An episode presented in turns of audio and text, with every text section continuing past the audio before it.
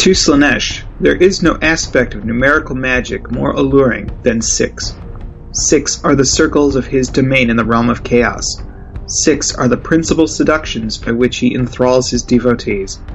When his legions go to war, they often do so in groups of this sacred number, with each army subjecting its foes to a different form of torment in accordance with a wider tapestry of disaster. Grandest plans of Slaanesh usually play out in 6 phases, each serving as a single movement in a symphony of anguish that, when viewed in total, is far greater and more depraved than the sum of its parts. And we are back, talking the rules, allegiance abilities, and war scrolls for the Hedonites of Slaanesh. It's time for war. Yes. Alright, so here we are. We did the lore segment, and as promised, we're here for the war. So, I haven't had to play against these guys yet, but I hear things. You do? Yeah, like they're kind of crazy good, so. They are, and they aren't at the same time. Okay. Well, okay. Then let's jump in and take a look at it. Should we start with the allegiance abilities for these guys? Yeah, and there are actually 4 different sets of allegiance abilities. And the reason for that is because there's the main battle traits for a Slaanesh army, and then one of those battle traits is the Hosts of Slaanesh. So you have to choose that you can either be an Invaders, Pretenders, or Godseekers host, and you gain additional rules based on what you choose, and it also determines the artifacts and command traits that your army can take. Okay, I see. Oh my goodness. Yeah, so there's not a lot of war scrolls in this book, but there's a lot of different ways to play with the same models. There's like 16, I think. But that's not a lot, comparatively speaking. I guess not. It seems like it's just as many as in the Fire Slayers, or at least some of those. Okay, but a lot of those are characters. Ah, that's true. Different variants. Is this the same thing, sort of? Oh, okay. So everybody gets the first page, the battle traits, and then you have to pick one, and then you go into those abilities. All right. Yeah, let's go over. Well, here's what everybody gets. They start off with Feast of Depravities. Every time a wound or mortal wound is inflicted on an enemy model by an attack made by a friendly Slaanesh hero or a spell cast by a friendly Slaanesh hero, and that enemy model is not slain by that wound or mortal wound, you receive a depravity point. In addition, every time a wound or mortal wound is allocated to a friendly Slaanesh hero and not negated, and that friendly model is not slain by that wound or mortal wound, you receive a depravity point. So if I go up and kill a 5-wound hero, I get 4 depravity points. Correct. And if I take a couple of wounds, and I take them, let's say I take 2 wounds, I get 2 depravity points. If I don't know if these guys do a healing at all, but if I found a way... They do. Oh, so I can heal up, and I still have those depravity points. I could take a couple more wounds and earn more depravity points, right? Yes. Okay. And there's all sorts of units you can call up with depravity points. Yeah, you can summon anything, really, that isn't a named character. But you get everybody else. Okay, so yeah, if you have any depravity points at the end of your movement phase, you can summon 1 or more units from the... So you can just summon as much as you want to. As many as you have points for, yeah. Okay. But it doesn't... Like, with the Blood Tithe... for Khorne, you get, you lose all the points when you spend them. Right, when you basically, you can buy one thing, and you have to have at least that many points, but it's costing you everything, yeah. Yeah, with Slaanesh, it doesn't work that way. You get to hang on to what you have left. Oh, well yeah, that's the only way you could buy multiple units. Yeah. Now, the other thing to notice, from the GHB allegiance to this book is that the numbers have changed because everything used to be in the multiple of 6. It is now no longer in the multiple of 6. Okay. If you look at it, because a Keeper of Secrets costs 30 points. It used to cost 24. And the reason for that, obviously, is that the War Scroll for the Keeper is that much better than the old one. So it wouldn't exactly be fair to have that be the same thing. And even just something as simple as 10 Demonettes is 9 depravity points, not 6.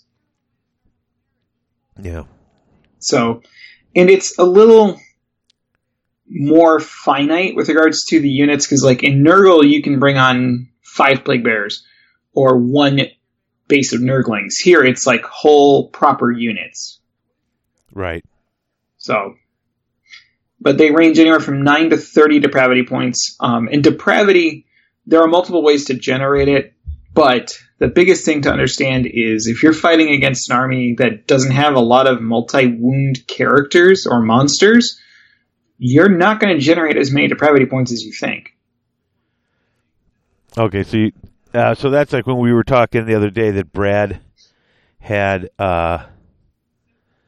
Brad had a bunch of characters and then a few models. That's part of what you have to do. You have to have characters that are sitting there even wading through hordes and stuff like that, right? Because they're still going to take the damage, and that's how you generate the depravity points. Gotcha. To then summon. So it's one of those things that you also have to factor in that every one of your characters is their number of wounds minus 1 of depravity points. So... the Keepers of Secrets, they are, I believe, 14 wounds. So each one of them is 13 depravity points before they die, at least. Okay. So there's a lot that gets factored into their points values because of this extra bit that they contribute to, even by dying. So. Okay, I get it. What else do we got? We've got the Locus of Diversion. So this one is at the end of the charge phase, each friendly Hedonite hero that is within 6 inches of an enemy unit can create a Locus. And if they do so, you pick one enemy unit that is within 6 of that hero and roll a dice, adding 2 if that hero is a greater demon. On a 4+, that enemy unit fights at the end of the following combat phase after the players have picked any other eligible units, and you cannot pick the same unit as the target for this ability more than once in the same charge phase, whether or not it's successful. So part of the issue is, like, if it just read is you could do that and just pick the same unit, you can just keep picking that unit and roll until you pass it. And that just seems obnoxious. So that's why it's only you get one shot at it. Okay. Yeah. And if a unit that is affected by this battle trait also affects any rules that allow it to fight at the start of the following combat phase, the rules essentially cancel out. And this is the only written exception right now where it says that they cancel out. Okay. Oh, so this is when they do the things that make them always strike last. If they've got always strike first, then those things cancel each other out and they just fight normal. Correct. Gotcha. Mm-hmm. Last one is Euphoric Killers. So if an unmodified hit roll with an attack made with a melee weapon by a Chaos Slaanesh model is 6, it does 2 hits instead of 1. So that's 6s are just an extra hit roll, which is great because you're already getting the 1, now you're getting 2. If you have 20 or more models, it's 3 on every 6 to hit. That's, or extra wound rolls, I mean. That's gonna be really good, isn't it? It is. Yeah. But as we'll go through, it's a double-edged thing when you get to it. Now, the other thing that it says Chaos Slaanesh. It doesn't say Hedonite. Like, the Locus of Diversion is only for Hedonites, so you have to have that keyword. But right. This is any Chaos Slaanesh unit, including... Slaves to Darkness units that have been marked Slaanesh, or Beast units that have been marked Slaanesh through the Depraved Drove. Oh. So this affects everything that has the Chaos Slaanesh keywords. Does it, would it affect, Archaon? He is Chaos, and he is Slaanesh. So with his great weapons that already do ridiculous things on 6s, he's going to get double wound rolls. Yes. Okay. That is good. All right, so you got to pick Invader or Pretender or Godseeker. I like this. I like that they've got very specific traits that are geared toward what that type of army should do. Mm-hmm. Should we start with the Invaders, I guess? Yeah, they're the first up. I like this part. Okay, you their battle trait. You can have up to 3 generals. Only one can have a command trait, but all 3 are considered to be a general for purpose of using command abilities. However, an Invader Host general cannot use a command trait or command ability while they're within 12 inches of any other friendly Invader's Host generals. In addition, each time one of your generals is slain, you receive an extra command point. So you have 3 generals. Only one gets the command trait. But then, as long as they're more than a foot apart from each other, they all work as their own general. Yes, essentially. So, as we talked about in the GHB review, with the new command abilities, so they would all have the range bump as if they were the general. Okay, right. And then the same thing with some of the other abilities that may require them to be the general in order to use them. That seems pretty good. Like, that seems like a cool thing. It is, but you have to break your army up into chunks, essentially, to really get the most bang out of it. Otherwise, you're stuck, locked up, and not using your command abilities. Oh, okay, I see. Oh, that is a bit of a double-edged sword. And the other part, at the start of the hero phase, you get D3 depravity points if you have any friendly Invader Host units are wholly within enemy territory. If 3 or more friendly units are within enemy territory, you get D6 depravity points instead. Mm-hmm. Because they want to take your opponent's land. That's their job. It's the conquest of territory. The rule plays out. Oh, that's cool. So you get depravity points just for taking territory because that's what you're out trying to do. Mm-hmm. Oh, okay. And then a Hedonite Host in an Invader Host army must contain 2 to 4 Epicurean Reveler battalions, 0 to 2 Seeker Cavalcade battalions instead of 1 to 3. Hmm. Yes, so the Host is the big Russian nesting doll battalion. Right. And then the Epicurean Revelers is Fiends and Demonettes. Oh, okay. So, yeah, they moved it 1 to 3. They dropped one down 0 to 2 and raised the other one up 2 to 4. So you have to have more of those things, but you can keep it just those things if you want. Oh, that's... Mm-hmm. Okay. So you got all those other battle traits, plus these battle traits, if you're an Invader Host. Mm-hmm. I could see why you would want to have 3 little bubbles, though, and have them all rushing up as separate little spearheads. Yeah, you can do that. Oh, that's kind of cool. Mm-hmm. So, Invader Host, they've got command traits. Obviously, you can only give it to the general. You can only give it to one general. Are there any of these that are really good, or are they pretty... No, there's a couple of really good ones in here. All right, what's that? Glory Hog is one of my personal favorites. So at the end of the combat phase, if any enemy units were destroyed in that combat phase and this general is on the battlefield, you get a command point. Oh, okay, I like that. Yep. And then you're also looking at Skin Taker, which just sounds nasty.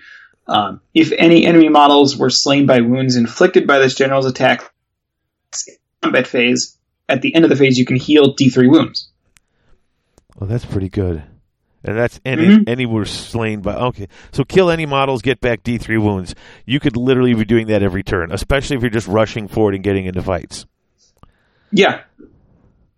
And then you're getting those wounds back, and then when you take some more wounds, then you get more depravity points. Okay. Should we look at the artifacts for these guys? Yeah, I had a couple marked, but you say which ones are good, and if I picked them, that's... No. All right. That's not how this game is played. I didn't pick 2 or 4. But the other ones, I was like, oh, I kind of like this. Rod of Misrule. At the start of my hero phase, I roll a dice. On a 1, you get a command point. On a 2 to 5, I get a command point. On a 6, I get D3 command points. Mm-hmm. Anything you can get more command points, I think, is usually something that's very useful. Especially with 3 generals. Yeah. And the whip with subversion. End of the combat phase. Pick an enemy hero within 6 inches. Pick a melee weapon that hero is armed with. And then pick one other enemy unit within an inch of the hero. That unit suffers a number of mortal wounds equal to the attack characteristic of the weapon you picked. That's kind of cool. So I go after that guy. He's within an inch of one of his units. He hits the units. Yes. I liked that one. Now, which ones I picked? I already ran through 2. Which ones did you say were good? The big one is the Rod of Misrule. Okay, so I did pick the right one. Mm-hmm. And I liked the gem and the other stuff too, but that's the Rod of Misrule is the big one. So I got that. So we're good. Yeah. All right. So that's if you're being the invaders. Running and grabbing land. Now, if you're pretenders, these are the ones who are trying to prove that they're gods, right? Yes, these are the ones that want to take Slaanesh's place. Okay. So you want to run through their extra command traits? Yeah, there's a bunch here. Or their battle traits, I mean. Sorry. Yep. So you're looking at heir to the throne. So if the general of a pretender's host is a hero, they can have 2 different command traits instead of 1. So you get to pick 2 for them to apply to the model. And in addition, you get to reroll hit rolls of 1 for attacks made with melee and missile weapons by friendly pretenders host units while they have 10 or more models because they're seeking to outdo each other and get the attention of their liege. Nice. Yeah. And that says melee and missile, and a lot of people are like, well, what is that? You're looking at Ungors with short bows. Oh, nice. Yeah, that's the first one that jumps to my mind. Then you're looking at their Hedonite host. So the Supreme Sybarites battalion, and that's a battalion that features 3 to 6 characters. In a Pretender's host can only have 1 Chaos Slaanesh hero instead of 3 to 6. But then you get that battalion basically just by the character, and then you can get the battalion if you want it and get the benefit. Yeah, so the battalion itself is a bit on the pricier end of things, but it plays to the narrative that they don't suffer any rivals. Right. They have to be the top. So that's why that battalion is laid out like that. And then Warlord Supreme. So at the start of your hero phase, you get D3 depravity points if your general is within 3 inches of any enemy units, and if your general is within 3 inches of 3 or more enemy units at the start of your hero phase, you get D6 depravity points instead of D3. So this is, again, all about your general. Warlord Supreme. Okay. Mm-hmm. Huh. And, okay, their command traits. Here's how the game goes again. Okay, I picked True Child of Slaanesh and Inspirer. Are those the good ones? There's one you missed. I missed one. Okay, but I got a couple. Mm-hmm. True Child of Slaanesh. Start of the first battle round. Before determining which player has the first turn, roll 6 dice. I get a depravity point for every 5 up. And Inspirer. Don't take battle shock test for units that are wholly within 9 inches of this general. So which one did I miss? Strongest alone. And what does that do? You get to reroll hits for attacks made by this general while there are no friendly models within 6. Oh. Okay. So there's no one around, obviously. Oh, because he's proven he's a god. So there's no one else around. He's getting... And it's reroll hit rolls. Yes. And all as we hit rolls. Yep. So you could even go Like, I need a 3-up to hit, but I don't want those 6s, so I could take anything that's not a 6 and re-roll it if I really wanted to. Mm-hmm. You can go fishing for 6s. Yes. That is really good, isn't it? It is. The Hunter of God Beasts, so you get to add 1 damage, and add 1 to the damage inflicted by successful attacks if that general is targeting a monster. That is a big thing right now, just because there's monsters everywhere. So their damage profiles go up quite a bit. Okay. And then the Strength of Godhood is just an extra D3 damage to a successful attack made by that general. So it's just like an extra twist of the knife for an extra chunk of damage. But you get to pick 2 of these 6. So you get to create... Oh, that's right. You get 2 command traits because you're only going to have the 1 character. Yep. And he's a super-duper guy, so he's going to get double. Nice. Mm-hmm. So you can kind of create them however you feel fits your playstyle better. Okay. All right. So, Artifacts of Power. How many standouts are in this group? There's a couple.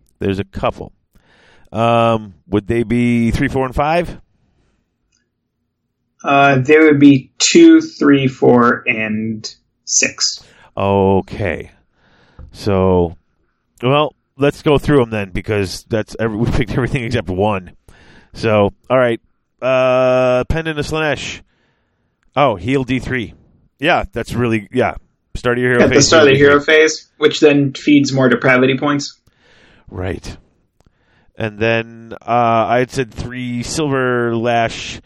Pick 1 of the bearer's melee weapons. Add 2 to the attack character. So you got one of these big characters anyway, and now you're giving them extra attacks, where they can get the 6s, where they can do all that other stuff. Okay. And what else? The Scepter of Domination. So at the start of your hero phase, if the bearer is within 12 of any enemy heroes, and your opponent has any command points, roll a dice. Not a 4+, you steal 1. Your opponent loses a command point, and you get 1. Yeah, I had that marked too. Anytime you can take away their command points, I'm like, I like that one. Mm-hmm. And what else? My other one was the Mask of Spiteful Beauty. So that one is, at the start of your hero phase, you get to pick 1 enemy unit within 6 and subtract 2 from that unit's bravery characteristic. Bravery is not that big of a thing, but there's a couple of tricks in here with bravery. Okay. And now that's if you're being the pretender. You get the double... you're the only one there. You get depravity points for being in the thick of the battle, just being there. You got a lot of things that can heal you up, and you get 2 command traits because you're a god. Or you think you're a god. Well, yeah, that's what you're... Yeah, exactly, that's what you're saying. You're a god, I get 2 now. So the Godseekers, these are the ones who are looking all over for Slaanesh. Mm-hmm. +1 on the charge rolls. Nice. The Godseeker host, theirs is the flip. They get the 0 to 2 revelers and 2 to 4 seekers, as opposed to the way it went the other way around with the invaders. Yeah, with the invaders. Okay, so just it's going to that unit type. And then at the end of the charge phase, you get D3 depravity points if any friendly Godseeker host units made a charge move in the phase. If 3 or more of them... Okay, oh, so this one... Yeah, if you're charging forward... Okay. This is interesting. So this one, you're getting depravity points just for charging into battle, because for them, the battle's everything, as they're running around looking for anywhere you might be, smashing into everything. Okay. And you can do several units charging easily. Yes, especially given how fast Godseekers are. And when we get to the War Scrolls, if you do this as a mounted brigade, it's fast. Huh. So this one is moving in quick, getting off the charges. All right. How many command traits stand out? There's actually quite a few good ones. Okay, I picked 2 and 6 because I always try to. I try not to pick them all, you know, but I picked my favorites. So, what do you? Which ones did you say are really good? I have 1, 2, and 6. All right, so why don't you start with 1 then? So this one you get to reroll hit and wound rolls of 1 for attacks made by this general if they made a charge move. Again, you want to be charging anyway, so that's just an extra little icing on there. Okay. But I think the better two are Thrill Seeker and Speed Chaser, so you had those absolutely right. Thrill Seeker, general can run and charge. If he already has an ability that allows him to run and charge, add 3 to the run roll. Jeez! So if you already can run and charge, you get plus... So you're running anywhere from 4 to 9 inches and still charging. That is... Yeah, that was good.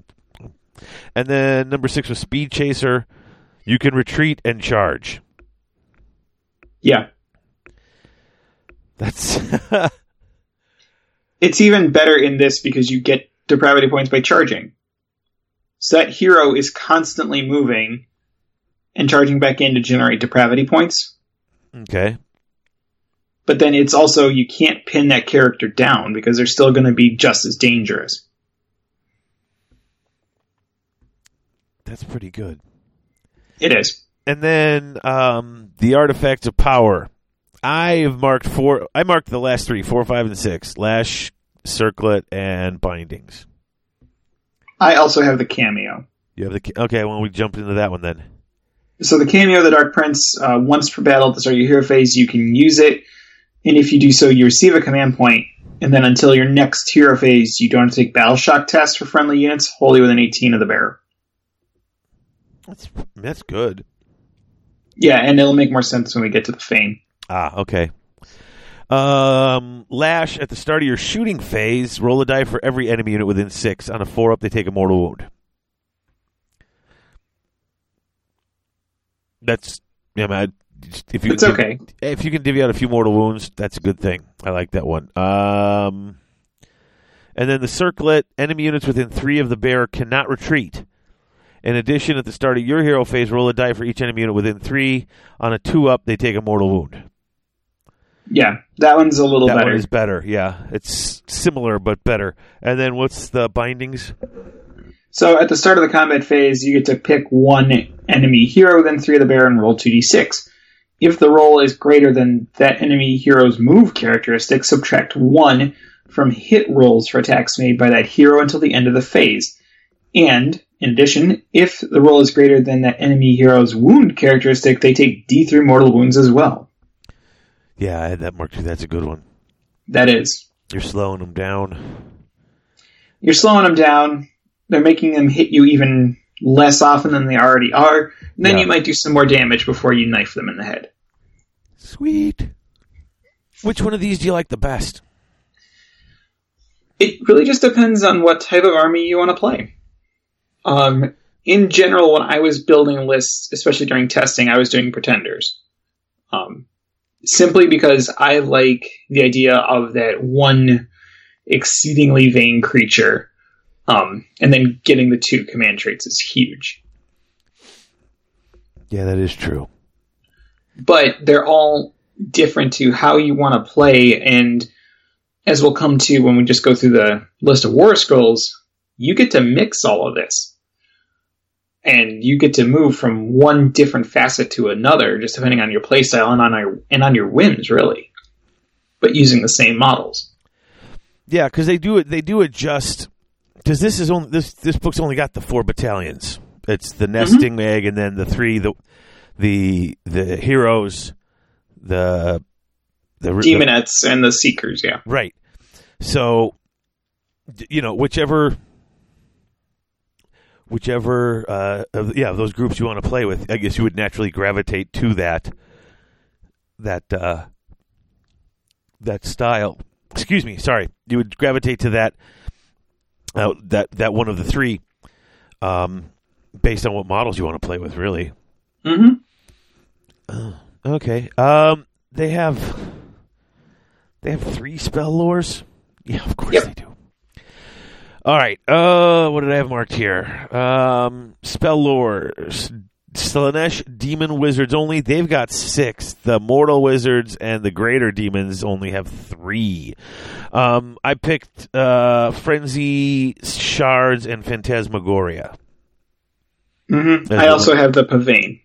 Okay. Why don't you jump onto that then? So the Pavane is cast value 7. If it goes off, pick an enemy here within 6 of the caster that is visible. And a number of dice equal that hero's move characteristic for each 5 plus they take a mortal wound. So most characters, if you think about the big ones, how fast? Like 12 inches, 16 inches. Oh, so yeah. On average, that's doing what, 4 mortal wounds, which then generates 4 depravity points, and you've taken that big character down a couple of notches. And then, did you have Frenzy as well? I had Frenzy and Phantasm. Okay, what's the Frenzy? So this one is cast value 7. If it goes off, pick an enemy unit holier than 18 of the caster that they can see. And roll a dice for each model in that unit. For each 6 up, it takes D3 mortal wounds. That's your Horde Killer. Yeah, that's the one. That was the first one I had picked too. Yeah, because that's really good. It is, especially if you're dealing with a large horde of guys that you're not going to generate depravity points off of. Well, you're going to average 2 per, right? So 6 is really, it's practically, rolling 5s or better. You're going to get the 2 and then automatically doing 1. I mean, it's still, you're getting about a third of the dice you roll's worth of wounds. Mm-hmm. So, yeah, geez, so a 30 model unit, you should get 10 5 sixes, which then becomes about 10 wounds. That's really good. It is. Now I picked the Shards as well. That's cast on a 5. Pick an enemy unit within 18 inches that's visible. Roll 2d6. If it's higher than their bravery, they take mortal wounds equal to the difference between the bravery characteristic and the roll. Mm-hmm. That's just another one where I knew you had the things that you could mark down bravery, and I'm like, oh, if I can figure out a way to knock down bravery enough, this could become a really good, drop a, anywhere from a good 4 to 8 mortal wounds if you can drop their bravery a couple and get a good roll. Yeah, the Mask of Spiteful Beauty and the Horror Ghast are real nasty additions to this. Yeah. And then what's the Phantasmagoria? This one's pretty nasty, too. So cast value 7, if it goes off, pick an enemy unit in an 18 that they can see and roll 6 dice. For each 5 up, until your next hero phase, subtract 1 from that unit's bravery characteristic to a minimum of 1. So on average, you're going to bump them down by 2. Yep. But if you do bump down by 2, Mask of Spiteful Beauty and Horror Gas, that's what, like -7? And then Slicing Shards. That's good. All right. Yeah. Now that's Slaanesh Demon Wizards only. Mm-hmm. Because greater demons can't take this because they're not listed as demons; they're just listed as greater demons. Or can they pick from this as well? No, they get to pick one or the other. Okay. I like the ones for the greater demons. Yeah, they're good. Song of Secrets. Cast it on a 7. Pick an enemy unit wholly within 18 that you can see. Roll a die for each model. For each 6, you get a depravity point. Mm-hmm. Just all those little horde armies, and suddenly you're like, "Vroomp! I just picked up 10 depravity points." Yeah, especially if you're playing like Gloomspite, where they have a 60 mob of gits. You just generated 10 depravity points on a 7. But the catch is that big unit has to be holier than 18 of the caster. Yeah. But that is a huge bubble. 18 is a huge bubble. You're going to get those big horde units within. Even if they're kind of stretched out a bit, you're going to get them within. Mm-hmm. Progeny of Damnation, cast on a 7. Pick a demon hedonite hero within 6. That's visible, heal D3 wounds. If it was a 10 or more that you rolled to cast, heal D6 wounds instead. That's good, too, because, once again, like you pointed out, Every time you heal these guys up, the extra depravity points are available in just them taking some wounds. Mm-hmm. And then the stupor, slothful stupor, cast on an 8, pick a hero within 12, an enemy hero within 12 that's visible. Until the next hero phase, they can't use command abilities and cannot run or charge. Yeah. That's the Musk. That's not the Musk.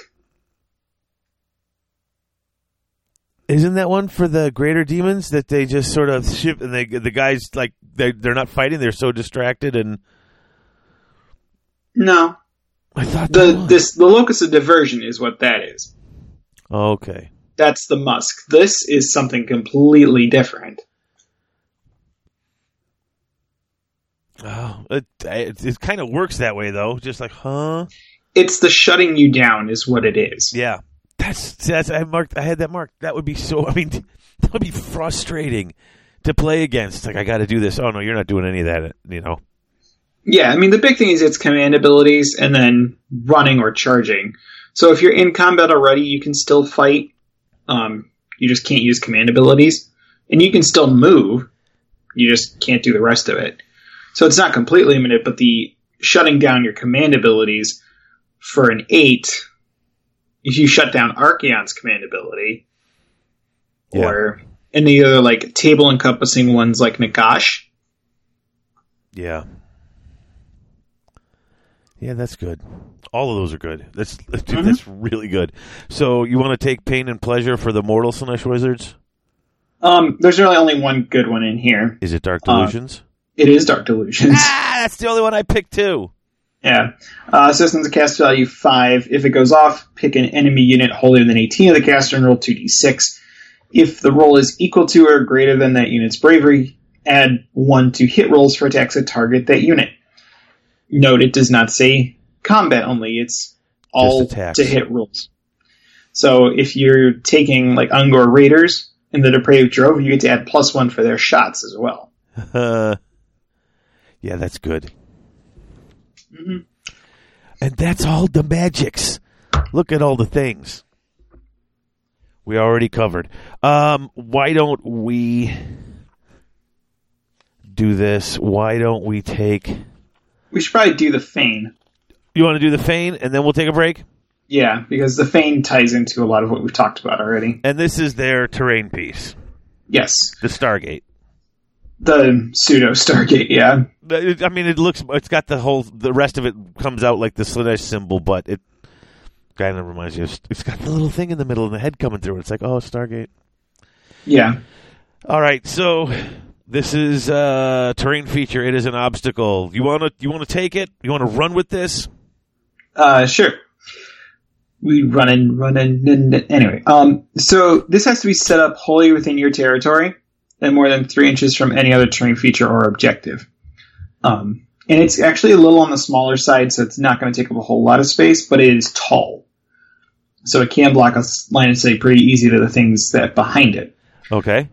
So it's an obstacle. And it's got 2 rules, the power of Slaanesh. So if you spend depravity points to summon a unit to the field, and that unit is set up wholly within 12 inches of the Fane, you get to get D3 depravity points back after the unit's been set up. So it's kind of like a refund if you're summoning closer to it. Okay. So, but again, that is going to be in your territory. So they're going to be in the back a little.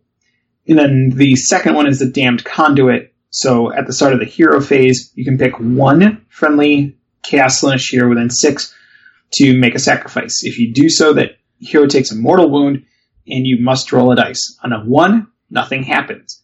But on a 2+, you can reroll hit rolls for attacks made by that hero until your next hero phase. That subsequently generates a depravity point, so that's fun. Oh, yeah, so that wound, yeah, the wound that you take for this? Mm-hmm. Okay. Is a wound, you generate a depravity point. Right. If that hero has an artifact of power, they can sacrifice that instead of suffering the wound. And if they do so, that artifact can no longer be used. If it was a weapon, it reverts back to what it normally was. However, on a roll of a 2+, you can reroll hit rolls for attacks made by that hero for the rest of the game, instead of only until your next hero phase. Okay. So the things that are the one-use only items, like the cameo, you break it, or you use it, then you break it, you get a free command point, you get the battle shock immunity for the first battle round, and then you get to reroll hit rolls for attacks made for your Keeper of Secrets for the rest of the game. That is good.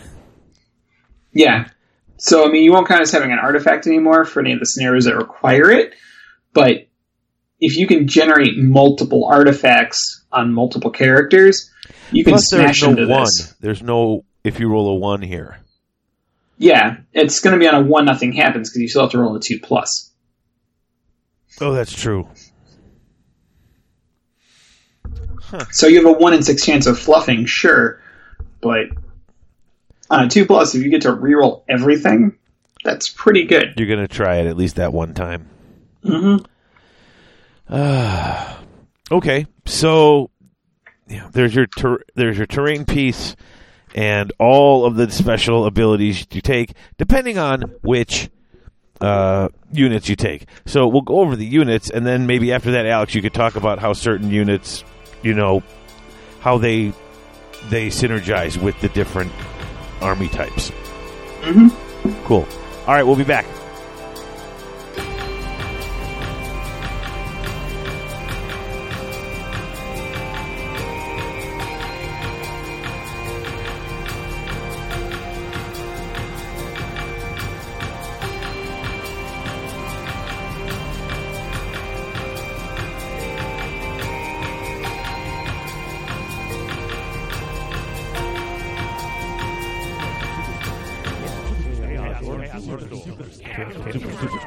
Right, folks, Chaos Orc Superstore, your one-stop shop for all your hobby gaming needs. They've not only got current and classic GW releases, ChessX Dice, and Vallejo Paints, but now they're also carrying Mantic, Infinity, Flames of War, Privateer Press, Soda Pop, Dark Age, and other assorted board and miniature-based games. They usually ship within 24 hours, and the model in the picture is the model they ship to, because at Chaos Orc Superstore, what you see is what you get.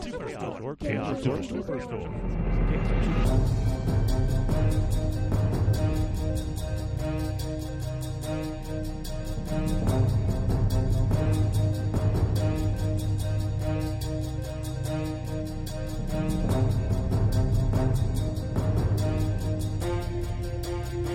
And we are back with the War Scrolls of Slaanesh, starting with the new fabulous Keeper of Secrets. Bwomp, bwomp, bwomp. How'd you like that? That was a great introduction, wasn't it? No. This thing's got a whole full freaking page of rules. Yes. And he's got some good basic stats. 14 wounds, full up 10 bravery, a 4 up save. Lots of attacks and lots of special abilities. Where do we want to start with this guy? Or girl. So we should probably start with the easy stuff, which is they all have the Great Blade, which is a 2-inch reach, anywhere between 4 and 2 attacks, 3s by 3s, rend 1, damage 2. Okay, that's pretty good. Okay. And then they all have Impaling Claws, which is 3-inch range, 2 attacks, 3s by 3s, rend 2, damage anywhere between 5 and 2. Got you. So if you take that Sliver Slash, the +2 attacks on something, you put that on the claws. Right. So you go up to 4 attacks, 3s by 3s, rend 2, damage 5. And possibly just re-rolling failed hit rolls for the whole game. Yes. Got you. Their Living Whip only reaches 6 inches. It's a single attack, 3s by 3s, 1 rend, 1 damage. Not all that exciting, is it? Or does it do other stuff? It does other stuff. The big thing with the Keepers is that they all have the claws and they all have the Great Blade, but you can customize their 4th arm. So it can either have a knife, a hand, a whip, or an Aegis. So you do have, customization options to these Keepers now. Okay. So you've already hinted at what the whip does. The other thing it does is that at the start of the combat phase, you can pick one enemy monster model within 6 and roll a dice, and on a 3+, you pick one melee weapon that monster is armed with and subtract 1 from hit rolls for attacks made with that weapon until the end of that combat phase. So you get basically getting a whip around the whatever weapon he's mm-hmm. got and slowing him down. Yeah. Oh, okay, so it's only that one attack, but if it gets through... Well, or even if it doesn't get through, you get this one... Yeah. Yeah, okay. The big thing, though, is that it's an enemy monster. Nagash is a monster. Archaon is a monster. Alarial is a monster. Mm. So you can hit their weapons for the -1, because they just need the monster keyword. Very cool. So now, if you don't take the whip, you might want to take the knife. End of the combat phase, pick an enemy model within an inch and roll a die. On a 2 to 5, they take a mortal wound. On a 6, they take D3 mortal wounds. Yes, and then the knife also generates a little extra cheeky attack. That's just a 2x3, rend 1 damage, 1/1 attack. So, I mean, it's cool. It's more you take it for the mortal wounds if you want to knife things easy. And if you don't take that, you can also take, the Aegis or the Hand? Mm-hmm. So the Aegis is a shield, and if you take it, every time you take a wound or mortal wound that's allocated to this model on a 6, you negate it. That's not bad. The other stuff seems cooler. And then you got the Hand. Mm-hmm. If the model has the hand at the end of the combat phase, if any enemy models were slain by wounds inflicted by this model's attacks in that phase, you heal D3 wounds. If any enemy heroes were slain by wounds inflicted by this model's attack in the face, you heal D6 wounds. Mm-hmm. That's actually not bad, and it still gets the same attack as the knife, but now instead of maybe doing wounds to them, you're just healing yourself up. Which then generates more depravity points. Yeah.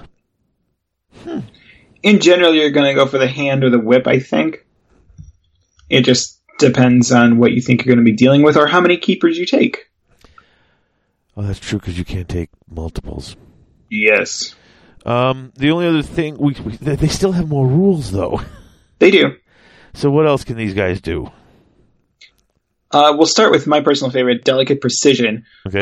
If the unmodified wound roll for an attack made with a melee weapon by this model is a 6... that attack inflicts a number of mortal wounds equal to the damage characteristic used for the attack, and the attack sequence ends.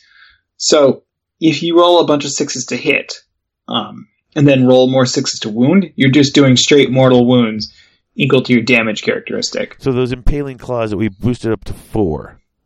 Yes. They're hitting on rerollable 3s, possibly. Mm-hmm. Wounding on 3s with 2 rend. Now, if I rolled 6s for those 4 attacks, I'm rolling 8 wound rolls. Yes, and if you roll any of those are 6s, those are mortal wounds equal to the damage characteristic. Which, in the very beginning, when they only suffered 0 to 3 wounds, is 5. Mm-hmm. A ridiculous roll on Impaling Claws could throw out 20, an entire unit. 20 mortal wounds. No. Why not? If you... Quad 6. Oh, no, that's 40. No, yeah. Not 40, is it? Yeah. It is. 8 because times 5. You can throw 4 sixes.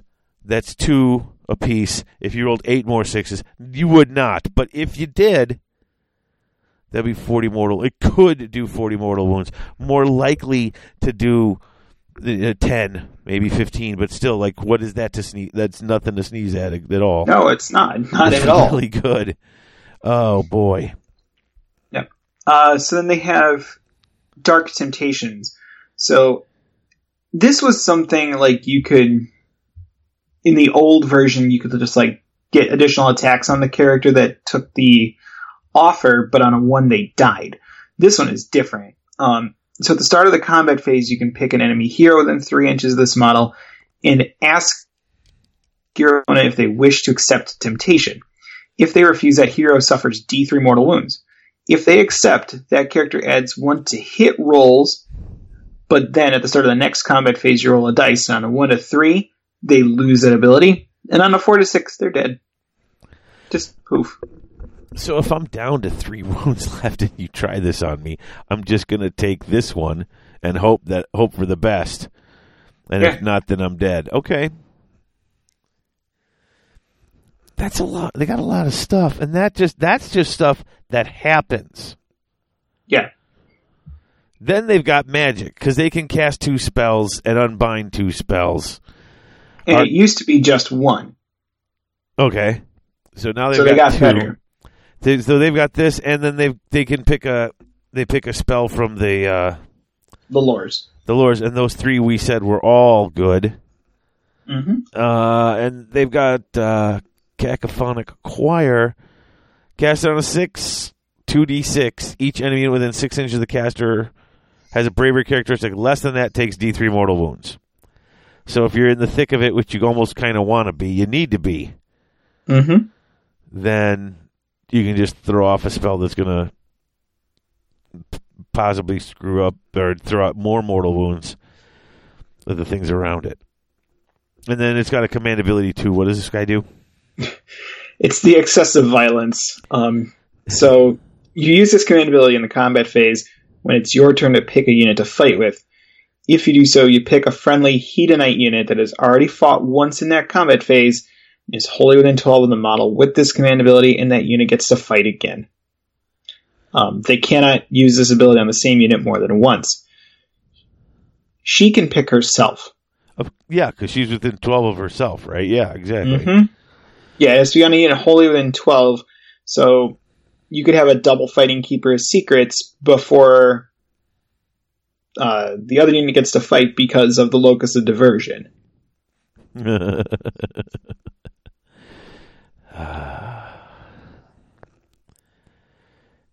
It's rough. There is a reason why Keepers went up so much in points from their last incarnation to this. There's a lot of good stuff there. That's pretty cool. Yeah, the biggest thing is that it's only a 4-up save with no way to make it better. Okay, but you just have a lot of healing ability, too. You do have a lot of healing. So this model is exceptionally vulnerable to shooting. But no one's taking shooting in the meta right now, and I don't understand why. But, you know. I do. But yeah. Then again, that's because I'm too lazy to buy new models for that army and paint them up.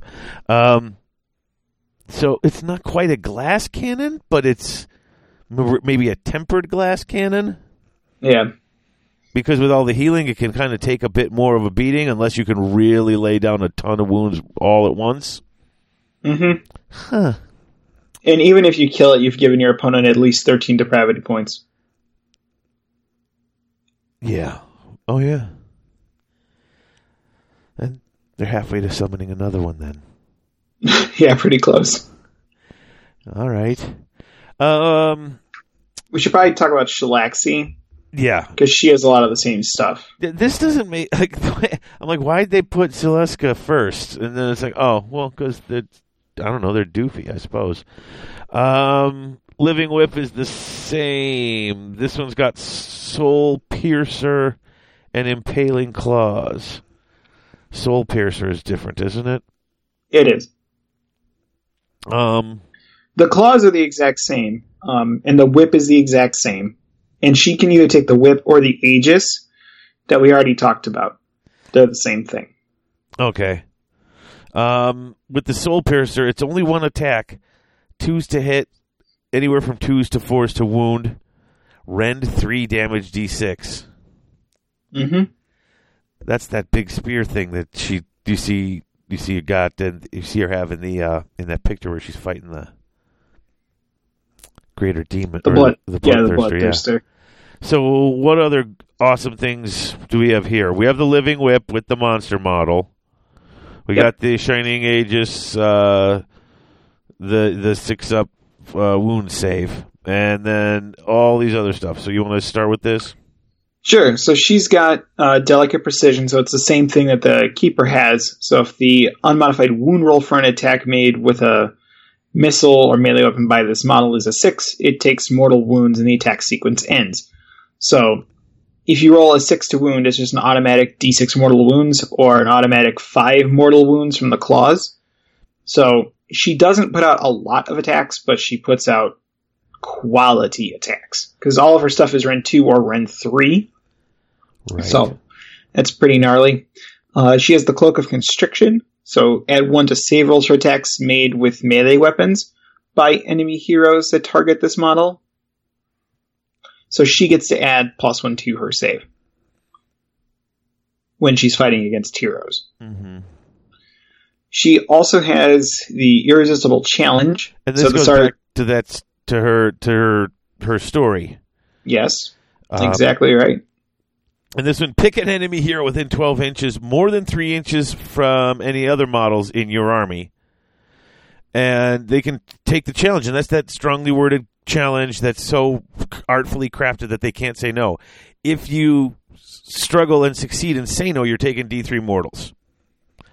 If you don't say no, then you've got to charge, and you got to attempt the charge. If you do, you got to finish that charge within a half inch of Hellbane, and you have to attack Hellbane. Mm-hmm. Even if there's other models around, you could charge. So you either accept the challenge or you take wounds. Yeah, I like that. I mean, it's completely that, you know, what we just read the other day. So. Yep. And then she also has the Killing Stroke. So this one is, at the start of the combat phase, you can pick one enemy hero, then 3 inches of this model. And if you do so, all attacks made by her in that combat phase must target that model, but the damage characteristic for the Soul Piercer is 6 instead of D6 for that combat phase. Just a flat 6. That's so good. Mm-hmm. And then she can cast 2... Unbind 2, Arcane Bolt, Mystic Shield, and she can pick from the good ones too, because she's a great or a demon. She's a Keeper of Secrets. Refined Senses, a cast on a 4. If you get it until your next hero phase, reroll hits for attacks made by this caster that target a hero. You can reroll save rolls for attacks made by heroes that target the caster. Right. So you get hits and saves against heroes. Mm-hmm. On a 4. Yeah.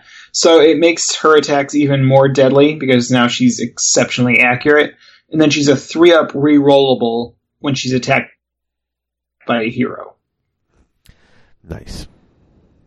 Yeah. No, she's good. And she's a bit cheaper than the regular one, but she's not as customizable because she doesn't get command traits or anything like that, and She has no command ability. So that's the cost difference. Okay. So let's talk about Syll Eske, the really cool, the symbiotes here. Mm-hmm. 8-inch move, 9 wounds. They've all got 4 up saves and 10 bravery. The Axe has 4 attacks, 4s by 3s, Ren 2 damage, D3. And her Whip has 8 attacks, 3s by 4s, rend 1, damage 1. So that's a lot of 12 attacks from this model. Mm-hmm. Let's see. Eske attacks with the Axe. For rules purposes, Eske is treated in the same manner as a mount.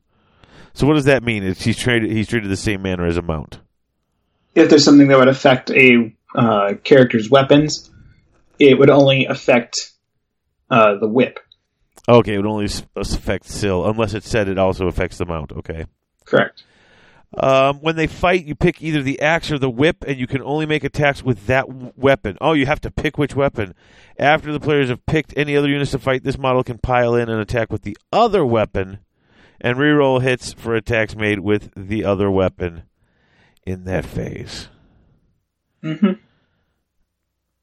So...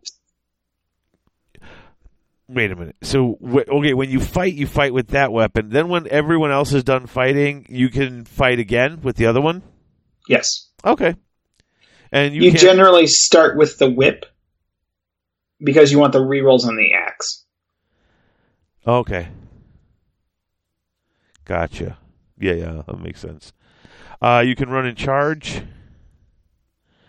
And you can cast 1 and dispel 1. What's Subvert? Cast value 7. If it goes off, you can pick one enemy hero within 18 of the caster that they can see, and they can't use any command abilities until your next hero phase.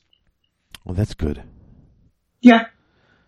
That's just messing you up. She's whispering to him exactly what to do. and they're counteracting whatever you're trying to do. And they do get a command ability, the Regal Authority. Start of the combat phase if this model is your general and on the battlefield. If you do so until the end of the phase, reroll hit rolls of 1 for friendly Chaos Slaanesh units that are wholly within 18 inches. And it's just reroll hit rolls.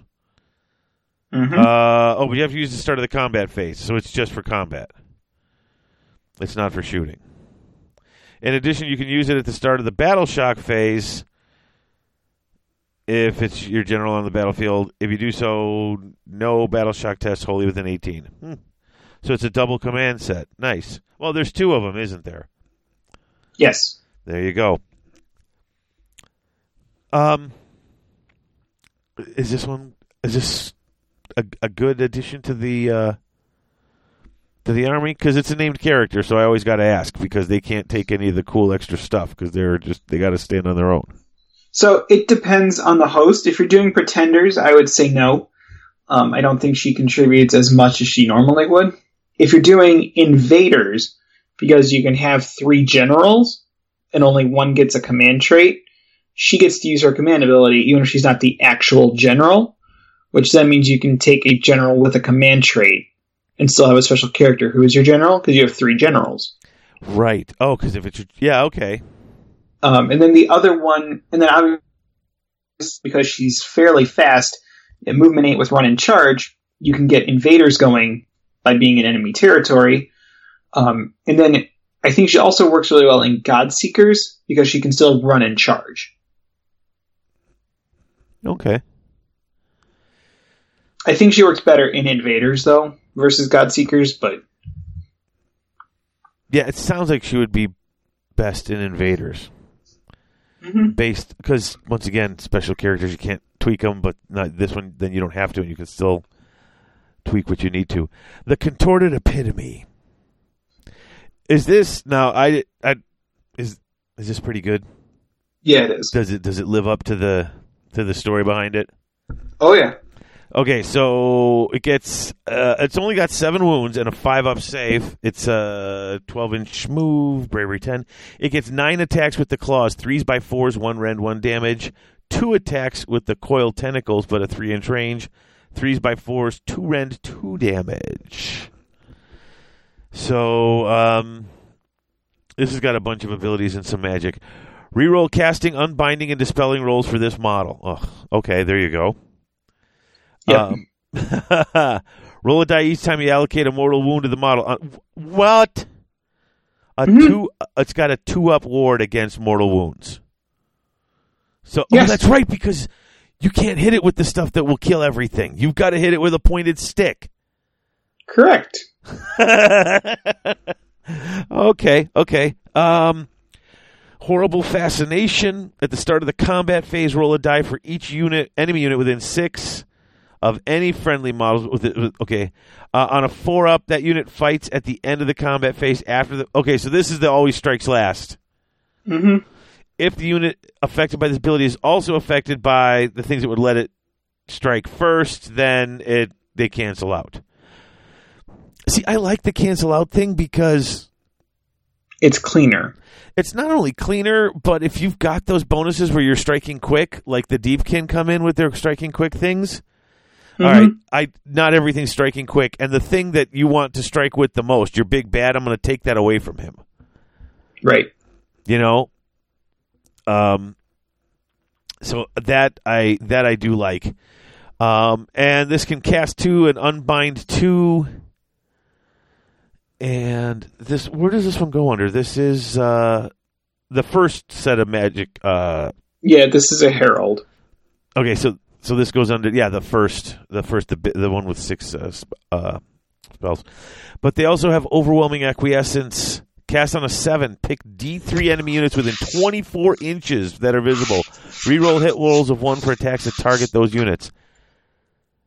Oh, so 24 inches, that's pretty much the width of the board, the narrow way. So you can pick D3. So if you get a good roll, you're picking 3 units on the board, but you're going to average 2 units on the board. And rerolling hit rolls of 1 for all the attacks made on that. This is good. Yes. Yes, it is. This, how much is this thing to play? They are 200 points. That's totally worth it.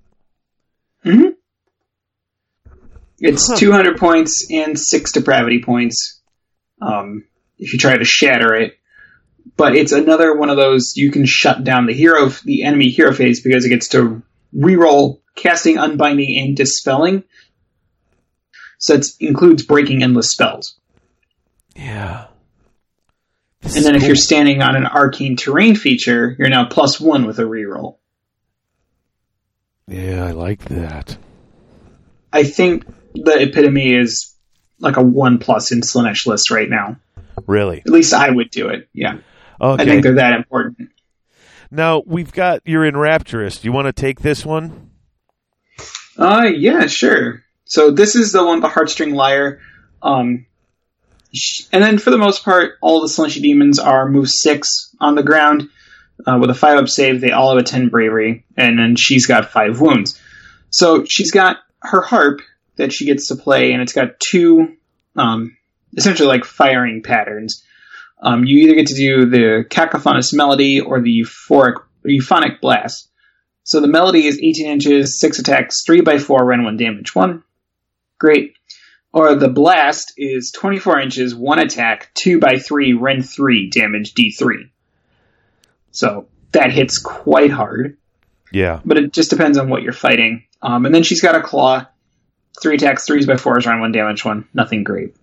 The big thing that she does is twofold. At the start of your hero phase, you get to get an additional depravity point for each Enraptuous that is on the field and part of a Slaanesh army, for each friendly one.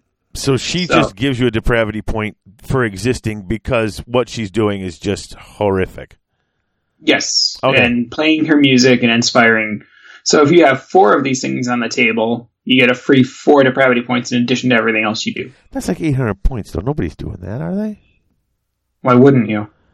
Oh, I don't know. I'm just asking. We'll get to that in a second. So the other thing is the Discordant Disruption. You get to reroll successful casting rolls for enemy wizards that are within 24 inches of a model with that ability. And in addition, if the reroll is a double... That wizard takes D3 mortal wounds after the effects of the spell are carried out. And in addition, she can attempt to dispel one endless spell at the start of the hero phase in the same manner as a wizard. And if she does so, you add 1 to that roll. As the music just breaks apart the magical stuff. Because she's not a wizard, but she gets a shot at it. To unbind, or to dispel an endless spell. Which, okay, nice. With a +1, if she's sitting on an arcane terrain feature, it's +2. And so, if you succeed in your roll, you have to re-roll it. Yes, so if you're casting a spell at her, or just within 2 feet of her, you have to re-roll it, and if it is a double on the re-roll, you take D3 mortal wounds. I like this. Yeah. Now, the biggest thing is that she is a very long-range threat in a Slaanesh army to generate depravity points. Because she moves 6 and then she shoots 24. So it's a 30-inch threat range with a very accurate gun. Okay. So if you're shooting a monster or a multi-wound character, or a hero or unit, you're putting D3 depravity points in your bucket. In addition to the 1 you're getting for each one of them. Okay. So if you have 4 on the table, you're going to average getting 12 depravity points turn 1, not including anything else you do, if you hit and wound with your guns. Huh. Yeah, see, this seems a well-constructed army played by someone who knows what they're doing. This could go bananas. This could get ridiculous really quick, can't it? It could, because you'll be getting a greater demon probably turn 2, maybe turn 3. An extra greater demon. Yes, and that's not including everything else you do. God bless America.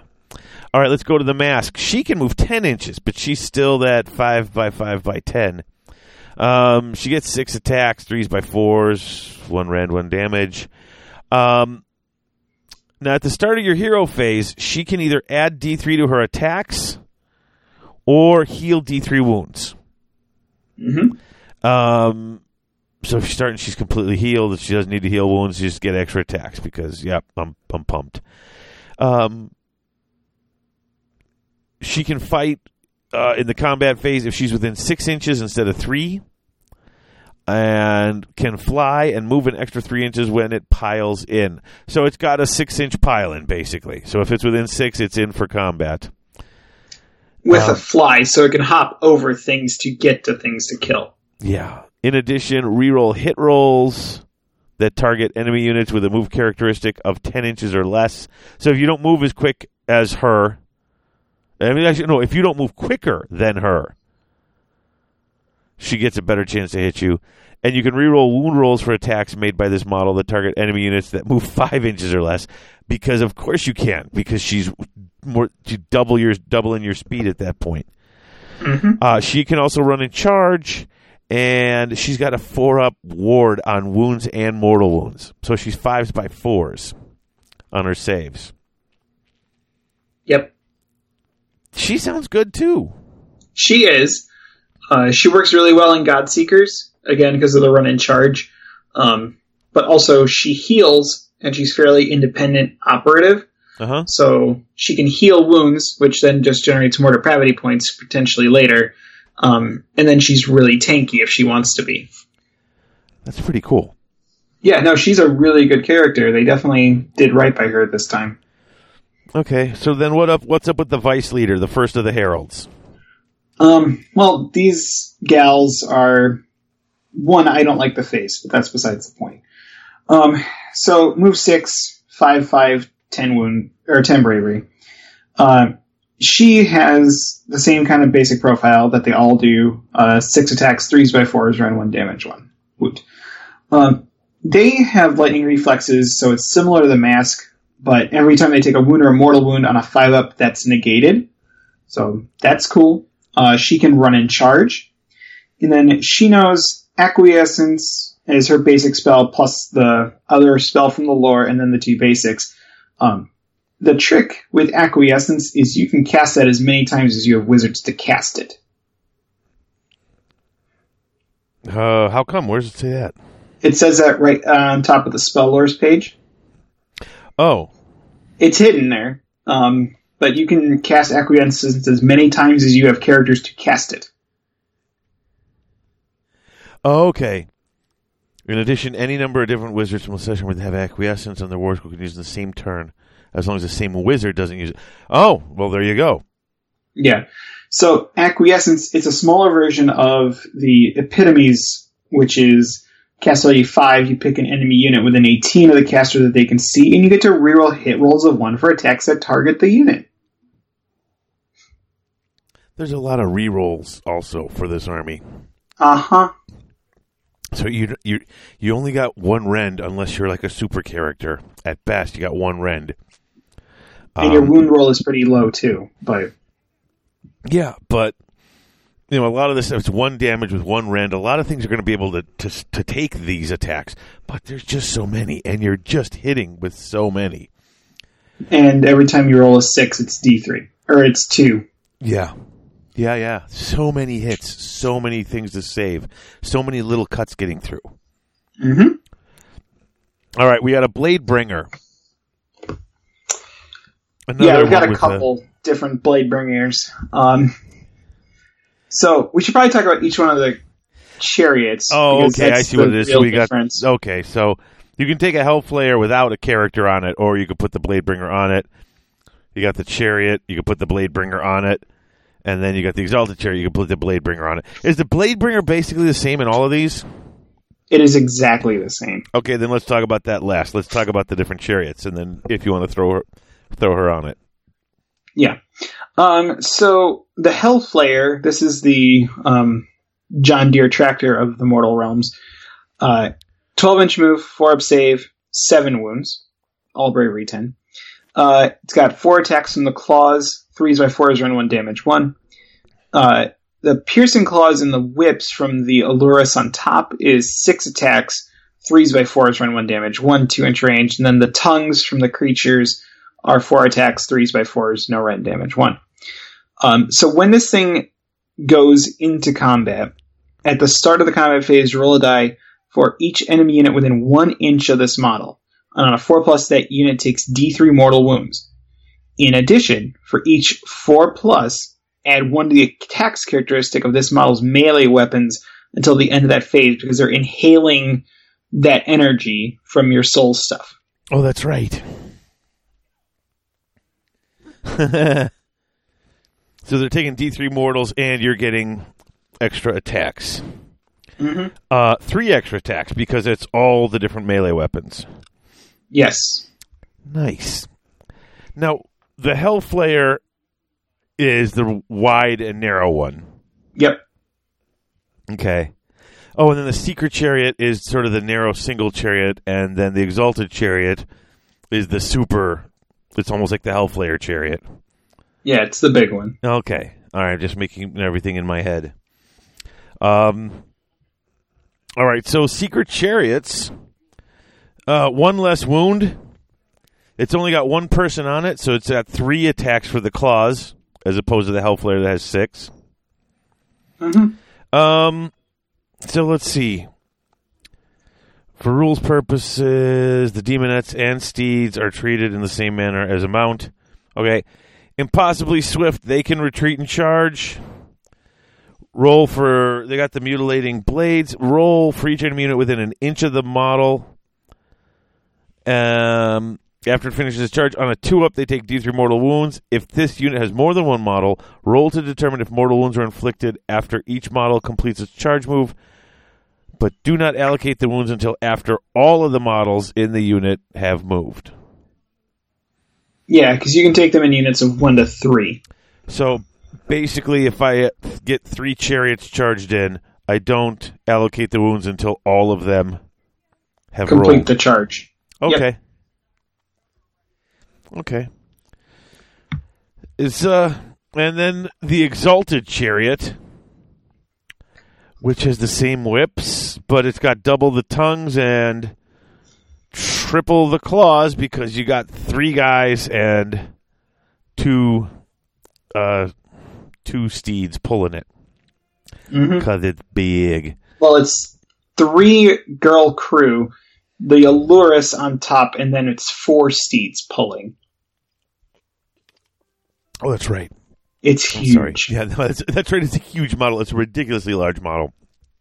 With a lot of spiky grind gears, blades that all have to be put together, cleaned up, painted. This model is a nightmare at times. Mm-hmm. I've never seen anyone put it together who wasn't like, oh my god, this model. Although, this one you roll, once again, you finish a charge, you roll for the units within an inch. On a 2 to 4, it takes D3 mortals. On a 5 or a 6, it takes D6 mortals. Yep. And also, at the start of the combat phase, roll a die for each enemy within an inch. On a 2-up, they take D... What? Yeah. Oh, I didn't notice this. So wait, when I finish the charge, they're going to take, as long as I don't roll a 1, they're going to take D3 to D6 mortals. And then at the start of the combat phase, I roll it again. And on a 2-up, they take D3 mortals. And for every...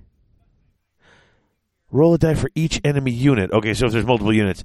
And then for every 2-up, plus 1 to the attacks on the melee weapons. So, I'm doing 2 D3 or D6 and D3 mortal wounds if I charge, and then once combat starts. And my 21 attacks just became 24 attacks. No.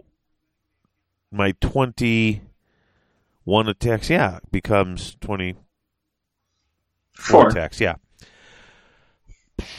That's good. That is good. It is really good. And then you make any of these things a herald on said thing by putting a Bladebringer on it. So you're giving them a few more wounds, and the Herald's attack profile, but then you're also making them a wizard. And then because they're now heroes, whenever they do all of these varieties of mortal wounds, that's depravity points potentially. Yeah, that's crazy. Especially with that big, yeah, it's so big. You can hit. If I've got a character and a unit and maybe another unit near that, it's so big. Suddenly I'm getting, 3 2-ups. Suddenly that's, oh my goodness, that's so much on the initial charge and then so much more. Oh, that's just dumb. But that's what that model does, right? Yeah. And it's still squishy. Even at the biggest version is 10 wounds with a 4-up save. So it's still very vulnerable to shooting, and it's huge. It only has so many places it can go. That's true. Okay, so basically adding the Bladebringer on it, she's a wizard. She can cast Acquiescence. Which is the reroll ones to hit spell. Uh-huh. And what else is she bringing to the... Just more attacks. And the ability to take artifacts. Oh, that's right. So if you really want to speed this up, you put the... The Thermal Rider Cloak from Akshi. Uh-huh. Kick her up to movement 14 plus fly. And then put her in a Godseekers host that's plus 1 to charge 2. And then she's in there. Oh, that's... And then on your turn, you're retreating. And if you're on a little chariot, yeah. Yeah. That's pretty cool. Yeah, they definitely...